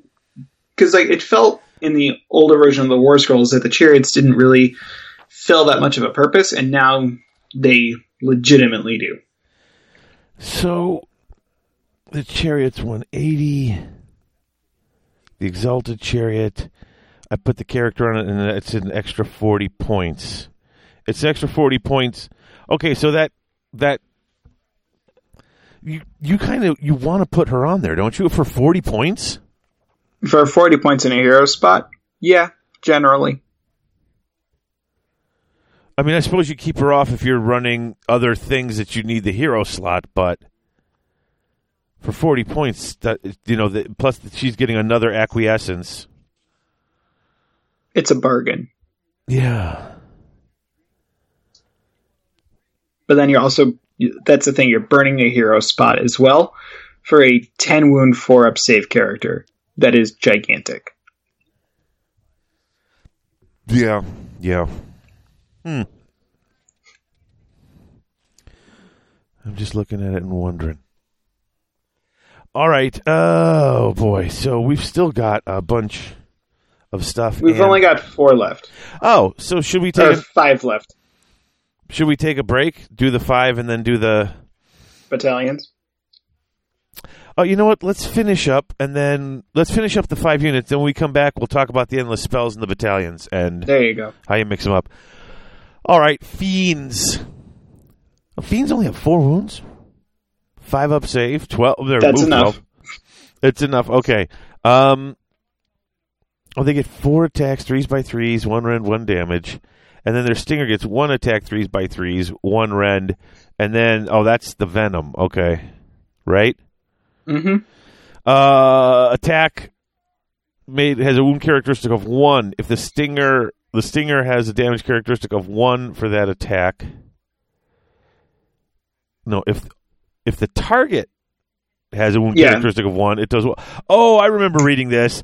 This is, the bigger you are, the more damage you're going to take because it's pumping you full of venom, so it's proportionate. If you have 2 to 3 wounds, like your Stormcast and even your Stormcast Paladins, it does D3. So it basically, there's a chance it'll kill you no matter how many wounds you have unless you've got more than 6. Yeah. 4 or more wounds, you take D6 damage for the attack. Interesting. I like that. I like that it's got this thing, and no matter how big you are, there's a chance, if you're 6 wounds or less, which you got to be pretty big to be more than that, there's a chance I kill you with this attack. Mm-hmm. Nice. Especially if you roll a 6 to hit with it. Oh, yeah. Oh, because then you get 2. Yeah. Then I get 2 of the... Oh. Oh, that's really good. I mean, yes. You only get 1 attack, but yeah. Could become 2. Could be... Okay. And if you roll a and wounds of 6 with the pincers are D3 damage instead of 1. Mm-hmm. I like this.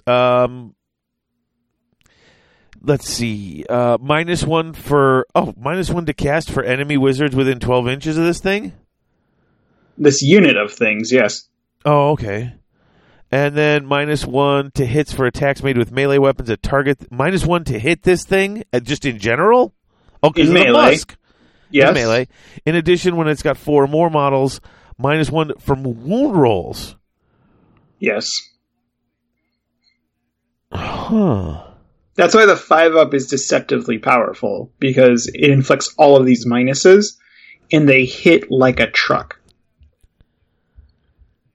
Huh.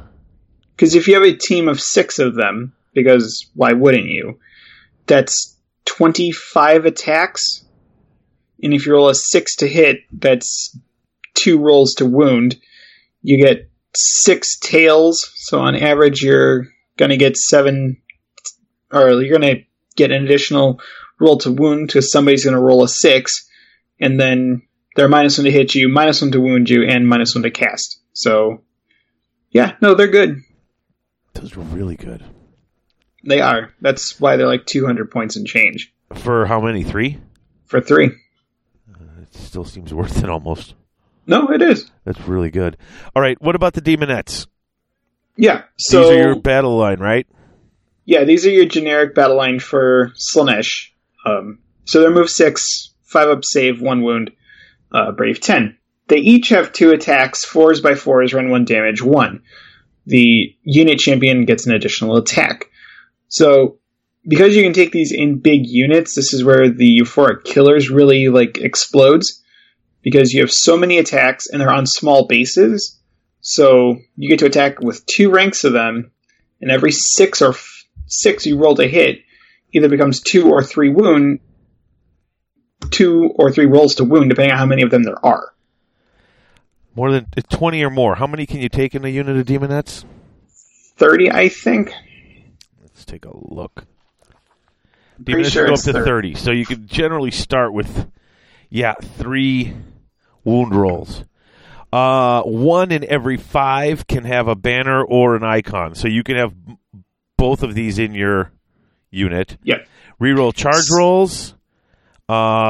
If an unmodified battle shock roll of 1 is made for this unit, you can add D6 models to the unit, and no models will flee no matter what.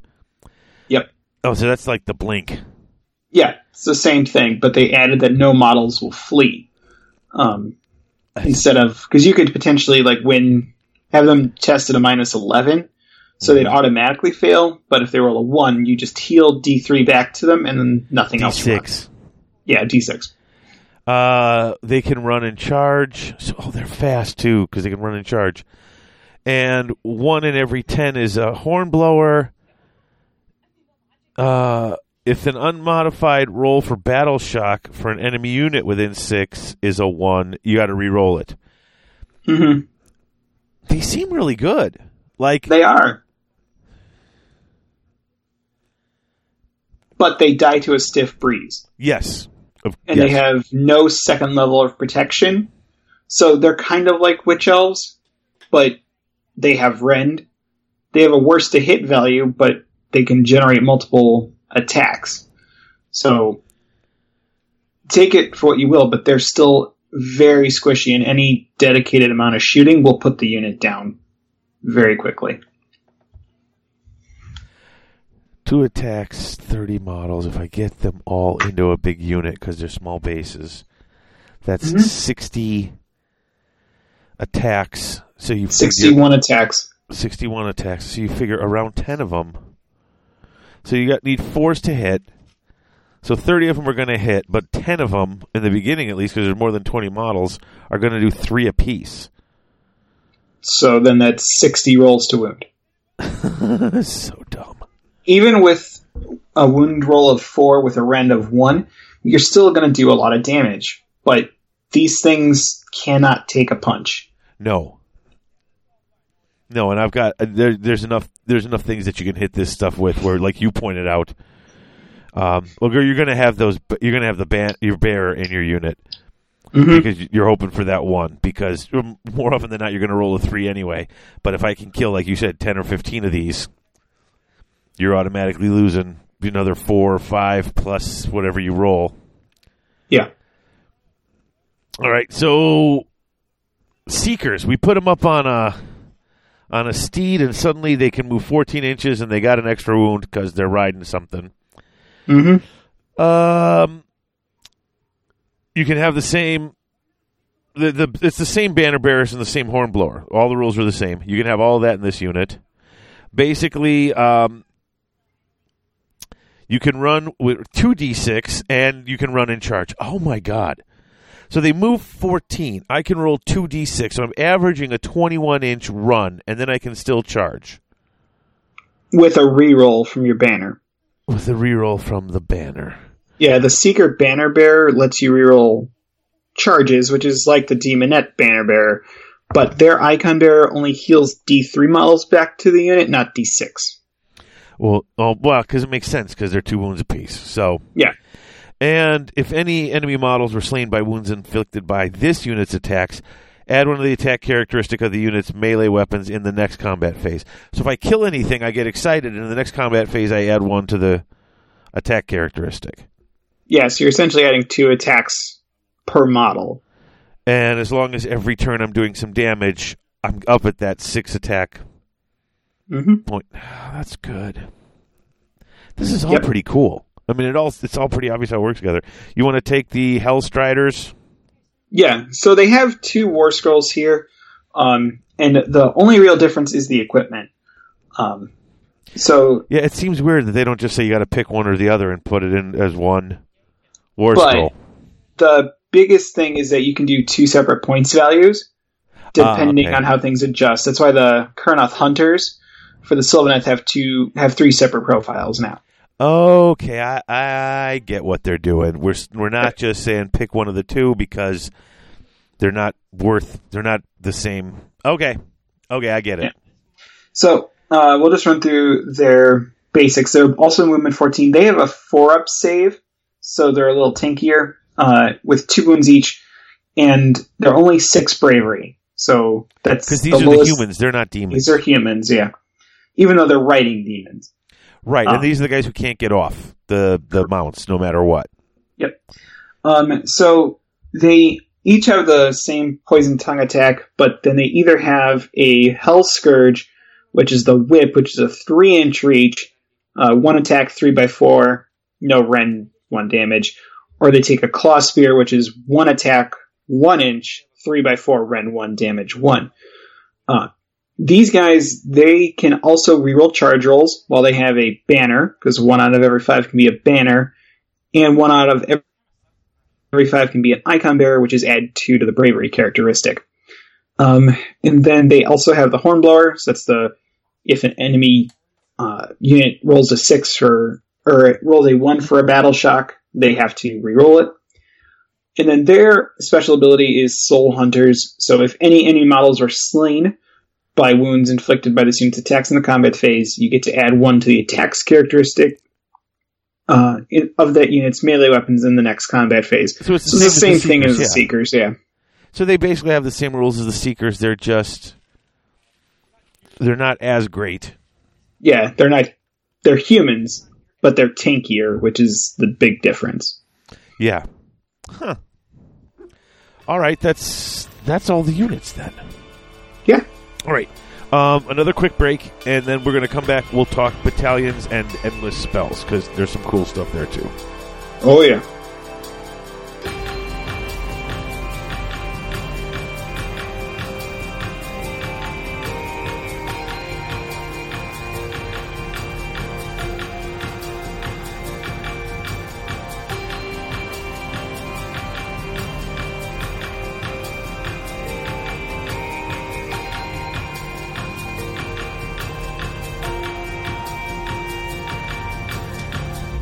Are you finally looking to start your rebasing project? Six Squared Studios. Are you looking for some new and interesting resin terrain? Six Squared Studios. Are you looking for some fancy acrylic counters to keep track of wounds or maybe some other statistical anomalies? Six Squared Studios. Maybe you need a new rack for your paints? Six Squared Studios. Well then, look no further. What you need is Six Squared Studios. They ship worldwide with domestic shipping for both the U.S. and Canada. Six Squared Studios. That's right, Six Squared Studios. That's the number 6, squaredstudios.ca. When your gaming needs go beyond your basic dice, tape measure, models, and paints, think Six Squared Studios. Six Squared Studios. Now all your base are belong from them.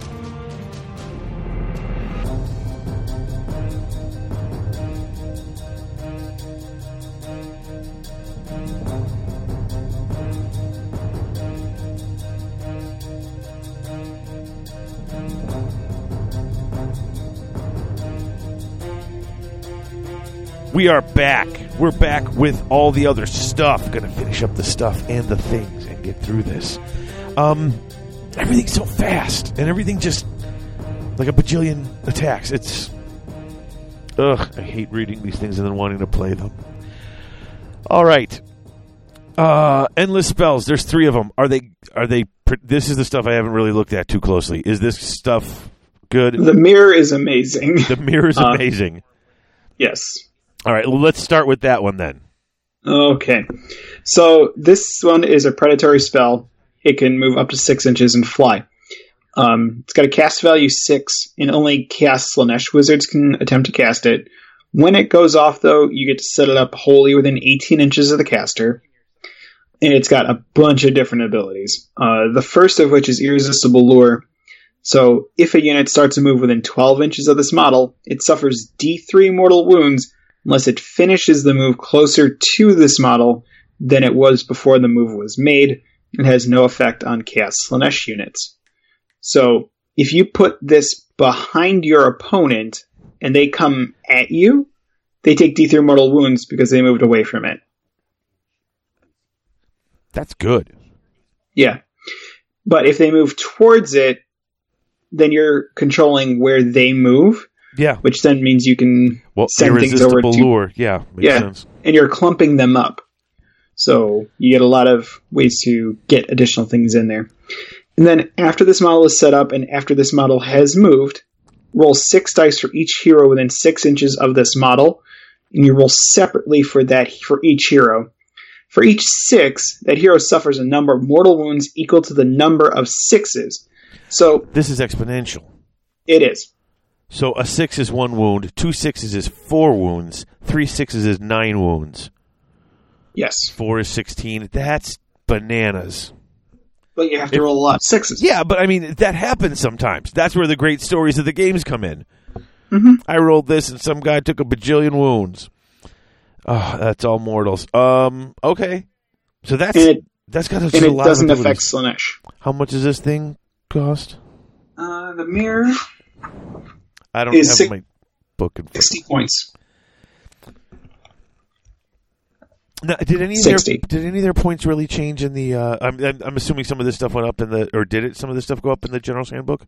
I honestly don't remember. Okay, I'm just asking because I'm looking at that. I don't have the General's Handbook in front of me. The little... I don't have the points pamphlet, so... It was the update that came out on the Warhammer community. It wasn't in... Oh, that's right. The GHB. Oh, okay. So, should we go over the other ones? Are they worth talking about? Yeah. All right. Okay. Dreadful Visage. This is the one that just looks like a demonette face flying at you. It's predatory. It can move 8. It can fly. Casting value of 7. Only Chaos Slaanesh wizards. 1 Visage. Wholly within 12 inches of the caster is the setup. Immediately move it once you set it up. After it's moved, roll 6 dice for the closest other unit within 6 inches. If more than one other unit is equally close, the player that moved the model chooses which to roll the 6 dice for. 4 ups or mortal wounds. Okay. And minus 1 to the bravery of units totally within 12 inches of this. Add 1 for Chaos Slaanesh totally within 12 that are within 12 Oh, it's not totally. It's just within 12 inches of this model instead of subtracting one. That's not bad. That's not nearly as good as that mirror, but it's good. Yeah. And that's 40 points. Oh, that's dirt cheap. Yep. Yeah, and then the last one is the Wheels of Excruciation. And this is that big mess of knives that looks like the chariots that just gives me shivers. Any event. So this one is a predatory endless spell. Move up to 12 inches and can fly. Cast value 5. When it successfully casts, you get to set it up wholly within 6 inches of the caster, and then it moves 12. When this model is set up, the player who set it up can immediately make a move. And after this model has moved, roll 6 dice for each unit that has any models this model passed across. So you have to go over the unit, and then you roll 6 dice. That unit suffers a mortal wound for each roll that is less than that unit's unmodified save characteristics. So the worse your save is, the more likely this thing is to hurt you. That makes sense. Yeah, and this is also the only one that... well, actually, the other one does. The Dreadful Visage affects your stuff, too. And then this one can hurt yourself as well. So if you cast these and go over your own stuff, your own heroes, you can generate depravity points from those heroes taking wounds. Okay. Oh. So, yeah. All right, I'm going to take some... I want to get some more depravity points. Yeah, the spells themselves do not generate depravity points. When they do damage, it is just if they damage your characters. Right. Right, because that's not what it says for depravity points. So if they hurt you because you taking wounds, it doesn't say from where. Mm-hmm. But it has to be a hero that hurts a hero. And so then these aren't heroes, they're just spells. Got it. I get it. I got it. I know it's good. The rhymes I write, you wish you would. So we should probably move on to the battalion. Yep, let's just ignore that. Okay. Yep. All right, so there's only 4, which I kind of like because there's already so many other things in here. It's like, for goodness sake. Yeah. And now, am I missing... something? Because on War Scroll Builder there's 6 listed. Okay, which ones are you talking about? Let's see. There's Depraved Droves. I'm just looking at because I was looking for the points. That's the Slaanesh Beast one. Oh, okay. So that's the Choir of Torment as well. Is the other Beast one right? No, the Choir of Torment is, I believe, the one out of the Wrath and Rapture box. Oh, okay. So, all right. That's cool. Like I said, I'm just asking. So, all right. So, one is the 3 to 6 heroes, the Supreme Sybarites. Now, once again, if you're playing Pretenders, you have 1 hero. Mm-hmm. Now, this is a 120-point battalion. At the start of the hero phase, roll a die. If the roll is less than or equal to the number of heroes from this battalion on the battlefield, you get a command point. So running in by yourself, you basically screw yourself on this whole battalion. Like, there's really no point to take it, is there? You get the 1 extra command point and you get the extra artifact, but you've paid 120 points for it. And because can you take more than 1 hero can you take more than 1 hero in a Pretender army? Yes, but you cannot take more than 1 hero in a Supreme Sybarites battalion. Oh, okay. In a Pretender's host. Oh, because there's no. He doesn't accept that those other people are okay.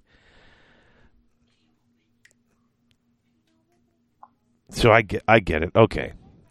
Now, the big thing is that this is good, especially in Invaders. Right. When you start, you get the 3 heroes, and they get 3 generals, so you're already starting. We're going to have your 3 minimum, and you're probably going to want more, aren't you? Yeah, if you're going to do this in Invaders, you're going to want to beef it out to 6. So this way you control drops the extra artifact, you get the extra command point for the start of the game, and then you get an extra command point at the start of each one of your hero phases, because you're going to roll 6 or less on a 6-sided dice. Okay. All right. Yes. And now, what's the other one? Epicurean Revelers. Now, I think this is the one. If you're Invaders, you got to take... Okay, 2 to 4 if you're going with of the these big battalions host, in the big one. Yeah, so instead of 1 to 3, you got to take 2 to 4 of these battalions and 0 to 2 of the Seekers if you're playing Invaders. So if you're going Demonettes and different Chariots and Hellflayer, if you're going heavy with those, you might want to be an Invader host anyway, and you're going to take... and if you do that, then you're going to go in with these Revelers. So... the way this is, you got to take at least 2 units of Demonettes, and then you can take up to 4 Hellflayers, Chariots, all that other stuff. Well, it's Hellflayers, Exalted Chariots, or Fiends. Oh, okay. So the regular Seeker Chariots don't fit into this. Oh, okay, because we're not going with the fast things. We're going with the big, bulky things. Got you. Although Fiends aren't that slow. Unmodified wound rolls for attack made with melee weapons by Demonettes from this battalion is 6. It does a mortal wound, and the attack... Oh. So 6s do 1 mortal? On the roll to wound. Oh, so the roll to hit can still... 6s get you double dice, and then 6s to wound do a... That's good. Yeah. That's really good. Yeah, and the Chariots, they all have a Demonette keyword. So if you take a Hellflayer or an Exalted, they will also get this because they have Demonette keyword. Oh, that's good. Yeah. The only thing that doesn't really get anything out of this is the Fiends, because they don't have the Demonette keyword. Okay. That seems weird that they would be in there for that. Okay, and then... the Seeker Cavalcade, that's the one that's normal unless you're taking, is it the Godseekers? It is. Yes, here then you've got to take at least 2 of these to get the big Hedonite Host. How many points do you need to take the Hedonite Host? You do the cheapest, which I believe is 4 units of 10 Demonettes, the double down on the Revelers, plus the Sybarites, and then that battalion. So Revelers, actually no, the cheapest one is the Seekers, because that's 140 for each one of those battalions, plus 480 for the 4 units of Seekers or Hellstriders. And then it's possible you can do it if they're small minimum size units. Okay. Huh. Okay, and then the Seeker Cavalcade, what's their bonus? So this is 2 to 6 units of Seekers or Hellstriders, and then 0 to 4 units of Seeker Chariots.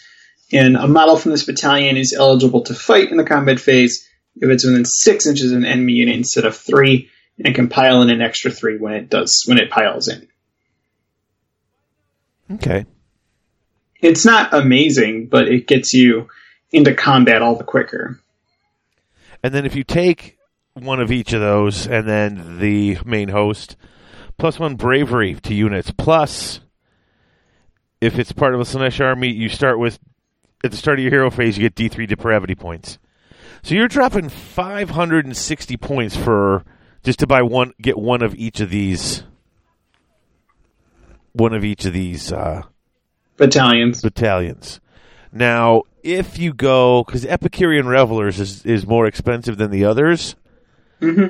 So if you went with the one where you could take 0 of that, and you have to take 2 Seeker Cavalcades, you'll save yourself about 40 points, which makes it 560, so it would be 520. It's still a quarter of your army just in getting this. Of course, now you're starting the game with 4 extra command points, so you're starting the game with 5 command points, basically, on your turn.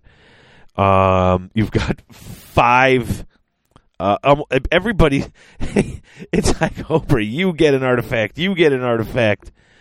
Just about everybody's getting an artifact. So that's not bad. That's pretty cool. You can start really, really taking all of these different cool special abilities that we were talking about and start stacking them up on each other. Yep. That's kind of neat. And and the bonuses, I mean, the bonuses aren't bad either. Like, they're not all of it's the most awesome, but it's still...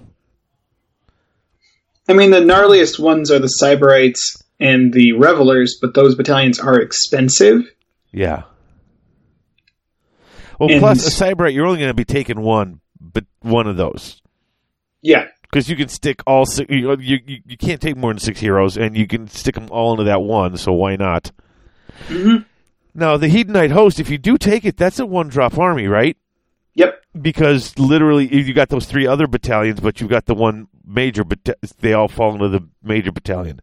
Yeah, it just, you have to make sure you play it around, especially with the 0 to 4 units, like the Flayers, the Chariots, or the Fiends. You just have to make sure that you get that to line up. But yeah, you can one-drop a Hedonite Host. Or you can two-drop Supreme Sybarites and the Revelers, because then you'll get, or the Sybarites and the Cavalcade, because then you get all of your battle line filled out with either of those, and then all of your characters in the Sybarites.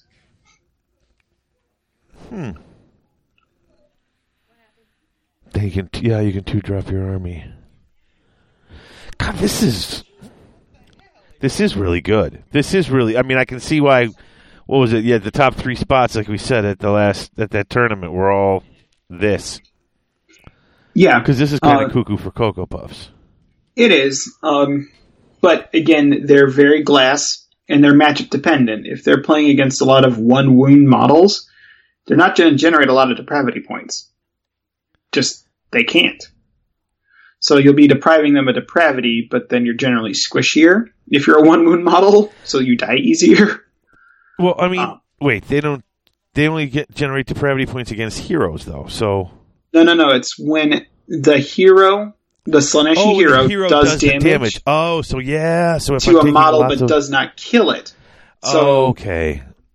If a greater demon kills 5 Grots, great, you killed 5 Grots. You don't get anything. Okay, I get it. I was totally confused there. So yeah, that's yeah. And there's a lot of armies with 2 wound models. Yeah. If I kill off 10 Fire Slayers, I just got 5 depravity points. If I kill off... No, if you kill off 10 Fire Slayers, you got 10 depravity points. Are they 3 wounds apiece? Depravity point... Well, they're... 10 is worth... 10 of them gets me 10. Yes, you're right. No, because the first one get it. The second one I don't. Right. What am I saying? Okay. That's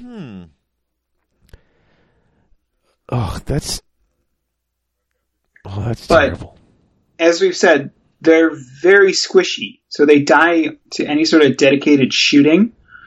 So, like, Carriage on Overlords, even Stormcast are looking at these guys like, if I take enough guns, you're going to go away.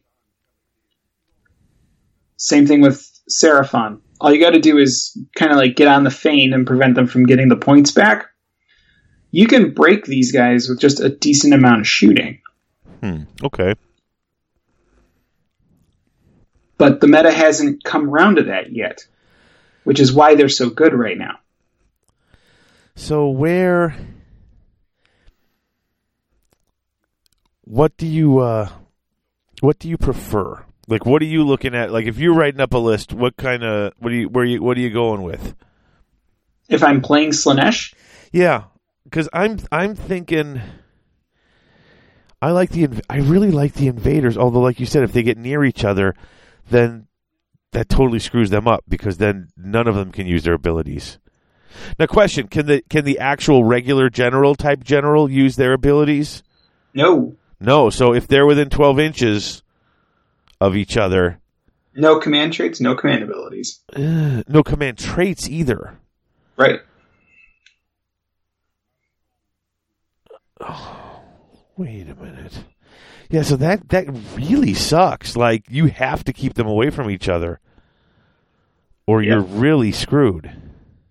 It also just depends on the characters you put in the Invaders. If you run one kind of like lead from the middle character and then two combat monsters that can flanks and just have them come around in the classic pincer move, then that's not the worst idea. Okay. It just seems almost like the Godseekers might be the safest way to go. And they're still pretty decent, aren't they? Yeah. No, they're all good. It's just a matter of what your play style is and what else you want to take. I think the one thing that doesn't get mentioned is here is the Slaves to Darkness characters and units that you can mark Slaanesh. And I think Knights of Slaanesh are a big deal for this army. Okay. Because they are fairly fast, they're fairly tanky, they have 3 wounds apiece, and they take up a lot of space. So essentially what you're doing is you're going to run all of these knights up, bog your opponents down in like 45 wounds of 4-up save, while you're summoning depravity points and scoring objectives late game by summoning units. Jeez, okay, forget it. The thing is, there's a lot of different ways to play this, and if you take the Depraved Drove from Beasts, you get to take anything in Beasts, put it into one of those hosts, get the artifact, get the command point, and get access to Devolve. So that's the spell from the Bray Shaman. That's the Come Hither. So you're pulling units to get closer to you, and then you knife them. Yep. There's just so much different things that you can do with this army, even though there's not a lot of War Scrolls in this book. Yeah. No, this is pretty cool. Mm-hmm. I mean, there's a definite theme, and it's all following it, but that's what kind of makes it why I like it. This is the type of army that I like, an army that plays to its lore. I like this a lot. Yeah. Any other tips? Any other things that you would throw together? Any different combos of, I would take these, these abilities and these artifacts and, No, I think the big thing is just to play with it and see what you like about it. I think that there is a list in here for almost every playstyle except for shooting, but you have a lot of good options with Slaanesh.